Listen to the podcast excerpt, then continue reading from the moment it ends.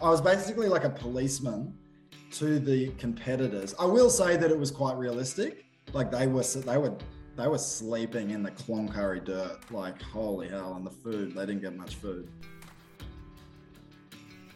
G'day, welcome back to the Humans of Agriculture podcast. It is awesome to have you guys here. Today's chat is definitely one which is way more laid back, and I hope you enjoy it. I'm keen to hear your thoughts on it. This episode was recorded on the lands of the Gadigal people of the Eora Nation. There's probably not too many people out there who pay their way through uni through being a cowboy, but my next guest has done exactly that. Today, Luke Chaplin hasn't quite given up his dream, but it certainly has taken a bit of a backseat. From Cloncurry, he's running a growing film business alongside his sister, while also undertaking a Nuffield scholarship and running his own business, looking into the opportunities for drones in mustering in agriculture. Today, you'll hear a bit of a chat and just a whole bunch of curious questions from me in terms of how does Luke actually get ready to ride bucking broncos on the weekend, where some of his travels have taken him and what it's like competing on the world stage, the role of the Farmers to Founders course in getting him up to speed in being business ready for his small business, and trialling a thousand different jobs from acting to media, professional bronc rider, assistant director on Survivor. And today, well, he's a small business owner. So if you want any inspiration that anything is possible in agriculture and rural Australia, I reckon Luke's a pretty good example. We'll obviously get to the filmmaking side of things, but because you were a bronc rider as well, weren't you? Yeah, yeah, yeah. Left it you behind know, now? I haven't quite, no. I'm not like, you know, still holding on to that glint, still, you know, training a bit and like, you know, if I... So yeah, but what am I? I'm thirty-two now, and start to look be a little bit more responsible. And it would be annoying to get hurt badly, although I never broke a bone or anything. So touch wood. Yeah, you know how you get those those waves of like adrenaline and excitement to do something, and then you got to be fully in it, you know, if you're going to do something like that, because otherwise you will get hurt. So, oh yeah, to be announced, to be confirmed on that. If I'm still doing not ready that. to. Hang up the rope. No, but I was, because you were sort of doing your third year at Marcus, I think, when I was first year. I just did the one year there, and yeah, yeah, and I was sort of ducking off on weekends, and some of the, you know, some of the classmates and all that would come and watch. There was a rodeo, the first one in ages. They brought it back, a Geelong rodeo. So yeah, yeah, I used to do that a bit in my twenties, but not so much anymore. I don't reckon there'd be too many people that are paying their way through uni here by riding broncs or bulls or something. No, not really. No, it was good because Victoria is a good spot for it. There's a lot of pro rodeos down there. Yeah, Geelong was sort of uh, not a bad base, and that's it. I just had to limit my time at the social club a little bit. Is it like being, did you treat it like being a, oh, I guess it's a pro circuit, but like a professional athlete, training and everything? That's it. I reckon you do if you want to be good at it, unless you're just one of these freaks that, you know, drinks and smokes and has four hours sleep and then comes out and wins rodeos, which there's a few of them. But did that probably wouldn't really work for me. So, yeah, I think you've got to treat it as a professional sport, but it's probably not so professional in Australia. I guess the definition of a professional sport is you make a living off it, and you probably can, but by the time you're sort of have a bit of a run of not winning and whatnot, you're kind of just breaking even. So like a, you know, a, a, a hobby that you probably need to treat professionally in Australia, but you go over to America and a lot of Aussies have done, have done really amazing over there and absolutely make a living off it. So I did a couple of stints in Canada and a little bit in America, and yeah, loved it. Yeah, it was great. And was that literally just over there to, to ride? Pretty much, yeah, yeah. So Canada is a lot easier for Aussies just because of the visa, the Commonwealth, or whatever the agreement is with visas. It's a little bit harder in America, as you probably know. But you can you can get a sports visa for America, or you can just go there on that three-month thing and maybe not tell them. Canada's good, you know. You can work a bit um, and rodeo and live the live the dream, live the cowboy dream. Was it everything you expected? Yeah, it was great. It was awesome. Yeah, I start, I did a bit in Saskatchewan. A lot of Marcus people and stuff have done like Saskatchewan because there's a lot of, a lot of sort of prairie, flat country, a lot of canola and whatnot. So yeah, yeah, diesel burning there. And then I did a yeah, I did a stint in Alberta. We did this. We went to this massive rodeo over in uh, Quebec. That's a province, isn't it? Yeah, Quebec. Yeah. Quebec. It was between um, it was between Montreal and Quebec City, and it was just this crazy like rock festival, like so many like Western, you know, cowboys, cowgirls, and everyone speaks French. You know, like I just didn't imagine that I would come to a place where they couldn't really understand me, and they're just all, you know, rural. Well, obviously I knew that everywhere around the world there's agriculture and different language, but the sport of rodeo and only speaking French, that was just like, wow. So we had a lot of fun there, and I was lucky enough to win it, did a backflip in celebration, broke my teeth off. I couldn't understand the French paramedics, so I had to self-medicate on some, you know, substances that are legal over there, actually. Marijuana is legal in Canada, and then flew back. Yeah, we slept at Montreal airport. Anyway, it was a really wild time, but really good. Is that one of the top yarns you've got from your time? That's good. Yeah, I like, yeah, it's a good yarn because there was so much excitement and, oh, yeah, oh, you won or whatever, dude, because I just learned to do a backflip. So it's kind of like in that phase where you've just learned and you're a bit overconfident, and then just, like, the ceiling was t- still too low. I think they still talk about it over there on a regular basis, actually. Um, the stupid Aussie. Yeah, it was a time. Yeah. Anyway. So did, were you working on stations around that, or like how are you balancing that world? Yeah, what was I doing? The last stint I did, so that was twenty nineteen, that happened just before COVID, and I was going to head back over, but COVID sort of pulled me up in general. I was with these three brothers, they were really cool, just south of Calgary, and they were all like tradies, like builders or whatever, so I was like a bit of a labourer. And then they had a little bit of like, yeah, country as well, with some Hereford cattle, and used to help out, and kind of just a bit of an odd job, yeah. Yeah, like rodeo, I don't know, you're a bit of like a carny sort of thing when you're rodeoing, you know, you just, but, you know, and you can treat it as a bit of a working holiday as well. And then, yeah, but I guess if you want to win, you got to kind of, yeah, commit. So what does like a, a week in the life of that look like? Like competing on weekends, but how do you actually train for, for it? Well, I linked up with a sport exercise physiologist when I was back in Cloncurry before I went over, actually, and he was really great. You know, a lot of work in the gym, but then you have a spur board, which is like a, you know, timber apparatus or whatever that you just simulate for muscle memory, really. And then he actually gave me some cool exercises for, you know, uh, different things with that. But it's basically going through the process, you know, on that spur board or a bucking machine if you can have one. And basically doing all the work there, because then when you rock up on the weekend, there's not a whole lot of time to think when you're actually on the animal. So, and obviously getting on practice horses as well. So if you have the luxury of an arena at home and just like a nice soft, they call them hoppers, you know, just like jump kick, you know, just nice. That's where, you know, you get your confidence, because I think it's a lot about confidence, just going through the motions. And then, you know, once you sort of really nail that, you know, that sort of beginner level bucking horse, I actually don't think it's too much of a step up, because you're you're there and you're doing it well. And so it's not far, yeah, if that makes sense. Interesting. And so at what stage did you start to look at your own business and that side of things that you're doing now in the drone space? Because it's yeah, yeah, a little bit different. Well, yeah, I know. Well, it was, I was like, I was a bit of a, a mature age student that my classmates at Marcus reminded me every single day. At the ripe old age of twenty-seven or whatever. Um, and so, yeah, I was like, you know, twenty-five, twenty-six, just going, oh, great. I was down in Victoria. I was doing a little bit of film stuff, but also just working on farms. And I was just like, I sort of, yeah, started to have a bit of a business flair to me. And you hear great things about Marcus.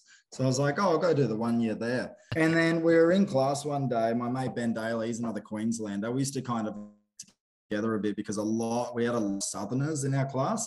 And they used to bag Brahmins a bit. And Ben Daly and I were just like, can we just stop? Like even some of the lecturers. But anyway, Marcus lecturers, and Marcus was great. I loved it. But we were, we were a bit bored in class one day, and we we're just talking about drones and how they might work. I feel like it was kind of Ben's idea. And he had a drone. And then when we went to China on the study trip, we almost missed our flight back from Hong Kong because I really wanted a, a drone. And I ended up with this red thing that like did flips and whatever. And I lost the charger pretty quickly. But when I got home to Cloncurry, I was just like trialing it on the heifers and in the horse paddock and whatever. And it was sort of seeming to work. So I guess the journey with that was I hadn't had the idea. I did a Farmers to Founders Ideas program. And then I, a little bit after that, I applied for a Nuffield scholarship. and then the P and then got the Nuffield, and the P R off the back of Nuffield was really handy, and was contacted by D A F, a great bloke up there, Tim McGrath, Tim McGrath, not Tim McGraw, Tim McGrath up in uh, Cairns. So I'm still working with him on, on a project at the moment, and then a separate project with M L A as well. So I'm just wrapping up those trials at the moment, which is basically what is possible for drone livestock mustering under current regulations and current technology. Yeah. Yeah, wow. Because I, I went to, when I did a little stint at Sydney Uni, yeah, when I failed, but I met this bloke and he was doing a, a lot of drone stuff, but in the mining industry, but like not just your little mm. things, these big monsters. And yeah. Yeah. he, I think he was like absolutely, he was studying, but he didn't need to study because he had, he stepped out of uni at like twenty-three and was running this multi-million dollar business.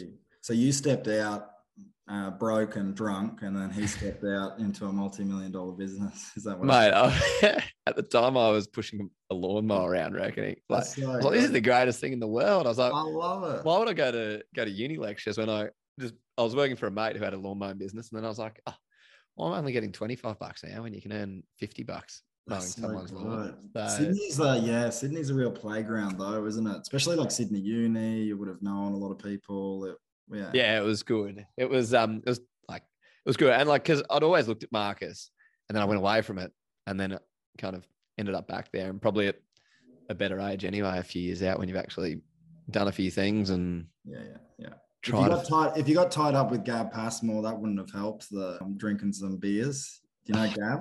I don't think I do. Oh gosh, well you will, you will one day. You'll meet him anyway. There's a bit of a figure around there. Anyway. What were we? Yeah, so he was doing he was doing surveying and stuff, was he, on mine sites? Yeah. yeah. Hey, it's Nick here, sheep farmer and Rabobank Regional Client Council member. I'm passionate about supporting our local community so we can improve community wellbeing and build strong local economies. My job as a client council member is to help secure funding for regional grassroots initiatives, those that support education in ag, rural health, sustainability, and help bridge the country-city divide. We've helped organisations like Boys to the Bush, funded school field days like Ag Vision, and held succession planning workshops, just to name a few.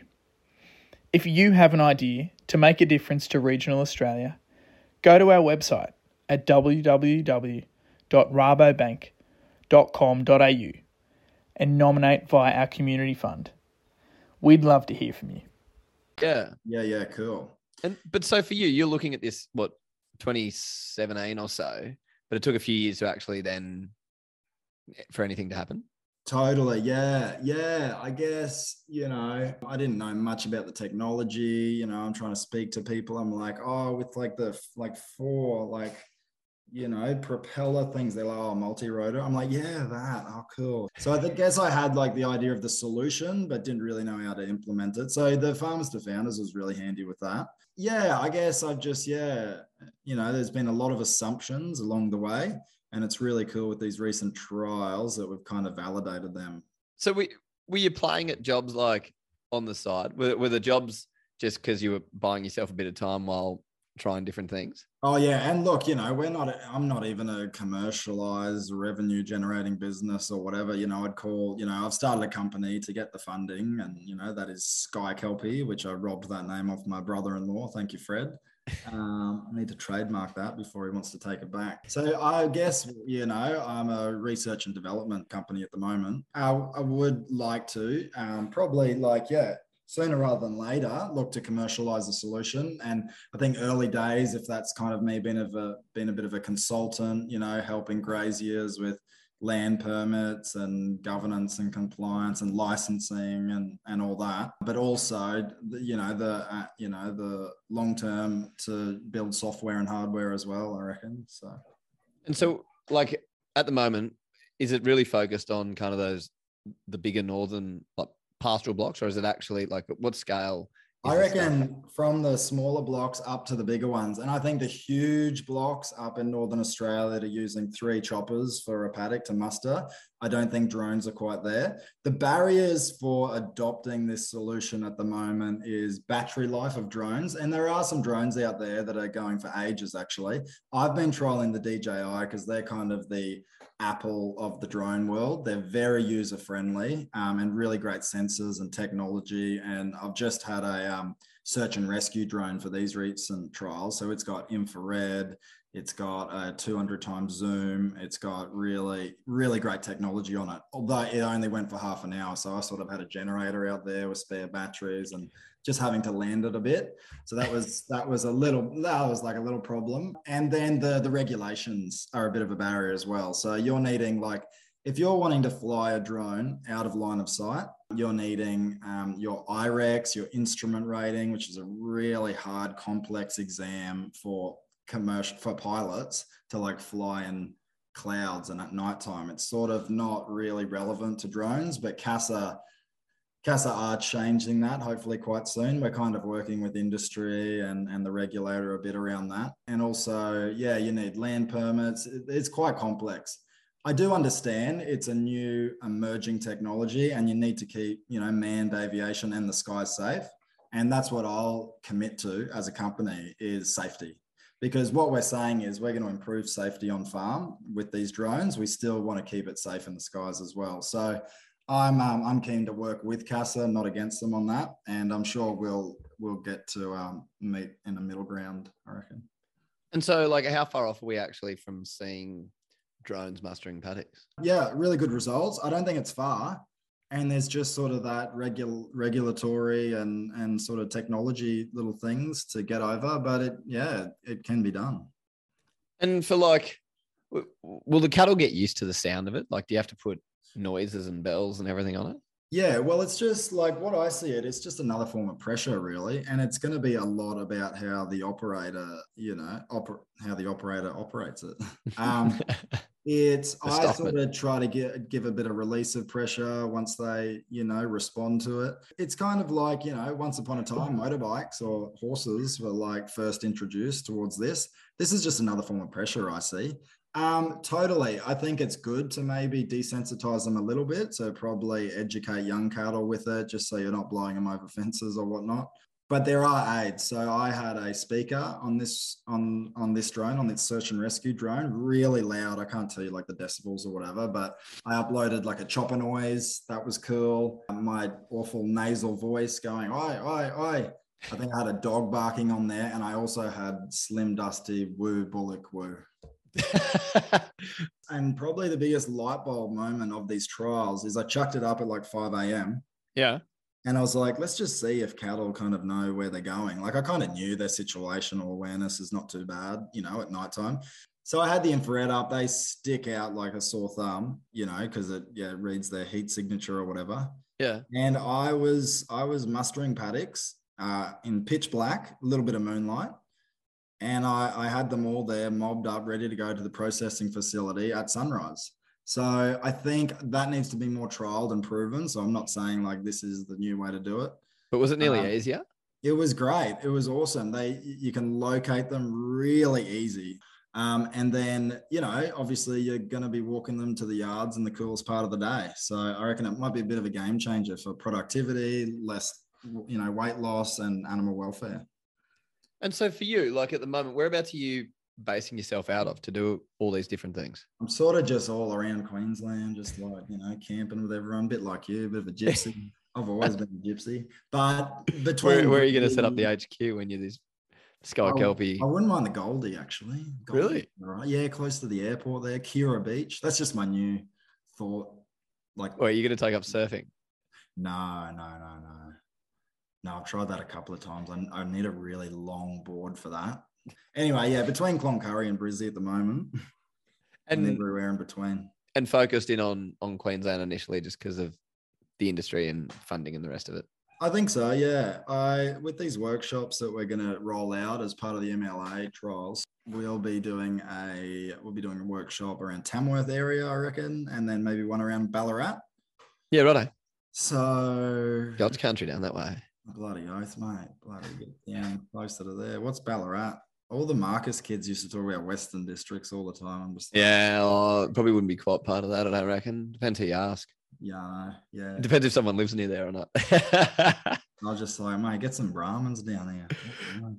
I did see some, um, where was I? I was driving from Tamworth a few weeks ago and there was a mob of Brahmins there. How good's that? It's a bit, would have been a bit cold, I reckon. Makes me homesick when I see him down south. It's so good. What do you reckon running your own small business and the managing the grant side, these projects and all of that, what's been your biggest learning from your previous lives to that? Because I do love, I do love going for funding and sort of back myself and I'm like, this is what we're going to do and we're going to do that. Probably like managing your own time, I guess, kind of like what you do. It's been really fun and just very rewarding with sort of the results we're getting. I'll have to come back to you, but I mean, I got to start. A, I got to. I got to start a business model. Like that's probably going to be my business learning. Like, gee whiz. Yeah. No, I think just come up with the idea and then keep just keep trialing it and going. Mm, no, that didn't so, work. We'll try yeah, something yeah, else. Yep, yeah, this, that, whatever. Really, just keeping everything. You know, because you've got certain requirements with funding and stuff. So maybe sort of that governance side and just, you know, making sure you're ticking all the boxes and, and doing everything right. And yeah, but that just takes communication and the people I'm working with, um, you know, with the with the agencies are really great. So, and they understand, you know, because I'm a, I'm not like this tech company, whatever. Like I'm basically a, produ- a redneck that's trying to do something. So they're like, they're, they're, they're there to help. Question I'm going to ask you about the the filming side of things. Like, where has have you always just played around with making short films and with video cameras and things? Yeah, well, I've always had an interest in it, and I did, you know, through my twenties, I'd sort of do some random gigs because my little sister Maddie, she's an actor, writer. Um, she studied from a young age, and she's sort of been in the industry. So even when I was down in Victoria, I sort of like I had like an agent, and like I was doing like Coles ads and like random stuff, another little random side hustle. You were. Yeah, I've done some really random stuff. Oh, bronc riding on weekends. Yeah. An extra and little film thing on the side. Yeah, yeah. Just doing some, yeah, totally. Yeah, yeah. So it's, a bit, it's a bit random. I was doing some stunt work, like horse stunt work.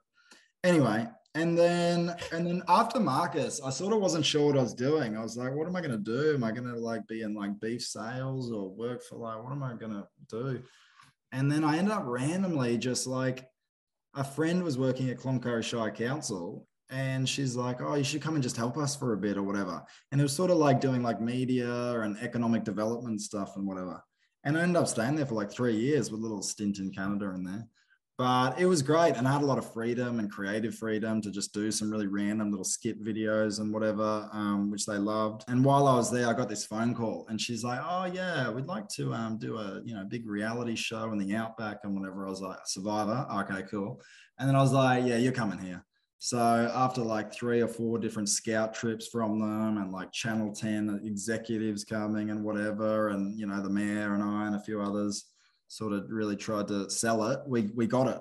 So that was great. And that brought about six million bucks to the town, which was awesome. And then I jumped on the crew for that. And what I, was your role? I was like an assistant director. I was like basically just wrangling the competitors. And you've got to tell them not to talk on camera.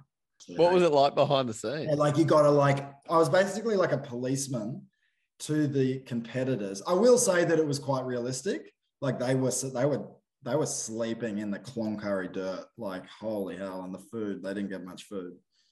But I was like, do not talk when you're not on camera, because if they say something that's off camera, then it won't make sense for the storyline or whatever. So everything, all comms, has to be on camera. So huh. Here I am like, oh, no, whatever, but I was pretty relaxed with it. I was like, I'm never working in reality T V again in my life. Uh, Good experience. It was great. It was awesome and really good for the town. And off the back of that, I was like, all right, Cloncurry, you owe me a little bit. I was like, you, I've uh, got an idea for a short film and you should throw in some funding. Anyway, they've created a film-friendly incentive package or whatever. So we applied for that and we're lucky enough to get some funding. So they're awesome. They're a really progressive council up there doing a whole bunch of stuff. And yeah, we got some funding. My sister and I, we wrote and produced a, a film about the true story of the Cloncurry bank robberies that happened in the thirties. So we just shot that about a month ago. And who was acting in it? we had Guyton Grantley, who is from Underbelly. He played. Oh, so you got Car- some. I'm going to say some real people. You got yeah, yeah, yeah, some yeah, notable. Yeah, yeah, yeah. No, no, yeah, yeah. We he played Carl Williams in Underbelly, but also he's done a bunch of stuff as well.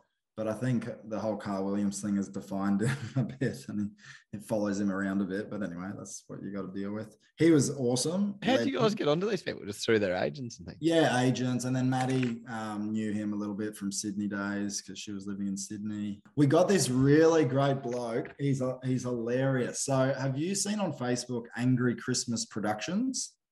No. His name is Jordan Abbey Young, and you should look him up. And your listeners, most of your listeners will know him.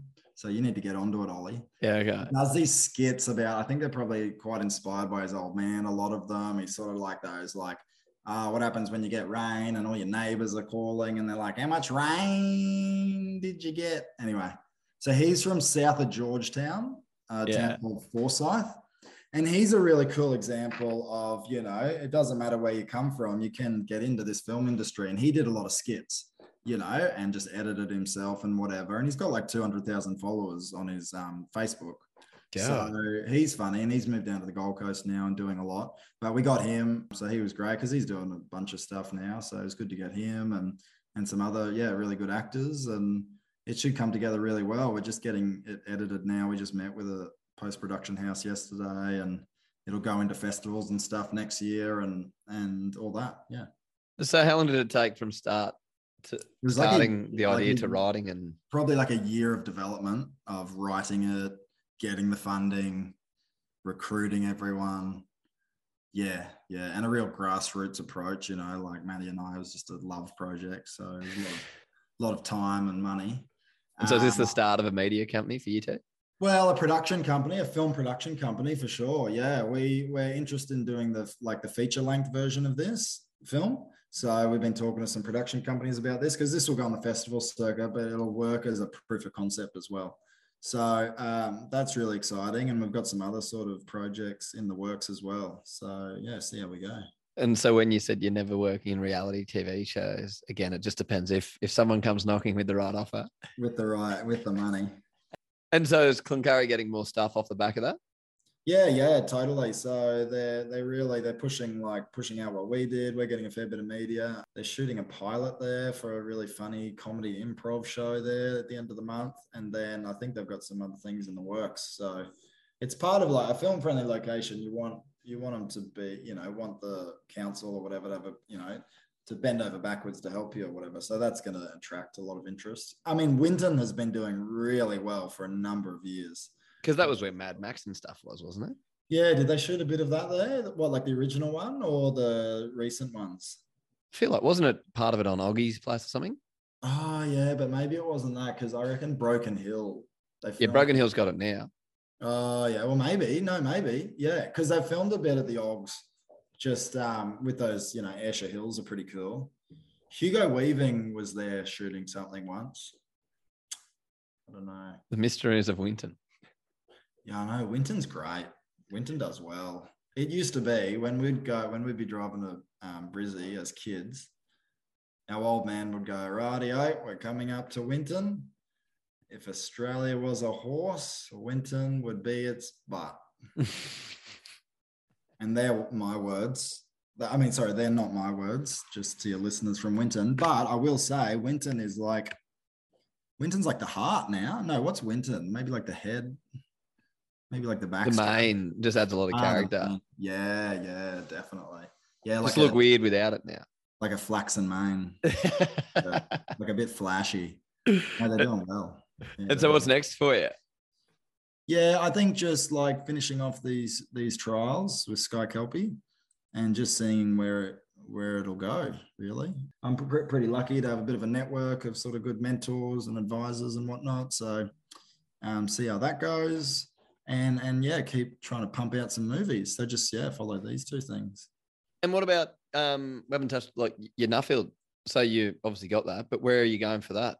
Well, I've just uh just put in for my global focus program, so I haven't learned yet. But uh, the countries I'd like to go to would be Israel, some different countries through Europe, but America. You know, I think the States. uh, their startup community and military community, uh, the military oh, work yeah. pretty well um, together. So there's obviously, they really capitalize on that advanced technology. So I think Australia could probably do a little bit better in that, on that front. Yeah, America, I reckon, is where it's at. There's obviously a bit of a market there as well, fair few stock. And then, you know, I might have to duck to the Maldives, eh? Like, a big opportunity there for drone mustering, wouldn't there? No. Yeah. There's a lot of different countries with different drone manufacturers, so it would be good to maybe explore, you know, maybe the perfect mustering drone somewhere. There you go. Yeah. Well, so, good luck to you on that. Yeah, come come come for a trip, mate. Yeah, Maldives sound pretty good, I reckon. Maybe oh. Nuffield, maybe Nuffield needs to engage a media officer. um, one other question, because I ask everyone who comes on for a chat, go back. You get the chance to go and chat to year ten students about careers in agriculture and where it's taken you. What would be your advice to them about why they should consider a career in ag? There's a lot of opportunity. I guess there's a bit of a skill sort of shortage, so you'll get a job for one. But it's extre- yeah, it's extremely rewarding, I guess. It's uh, you know, there's probably I've, as I've just spoken on this podcast, I've done a million different things. But probably the most, you know, rewarding afternoons drinking a beer is is a bit of work on the land. So it's a bit of a cliche, you know, cracking that can after a hard day's work. But it is, it's really rewarding. And I remember after, because I went to boarding school and you're sort of a little bit urbanized. And I remember I went to work on a Napco place for a couple of years and I was just like, this is like, this is the real quintessential Australia right now. And I'm a part of it.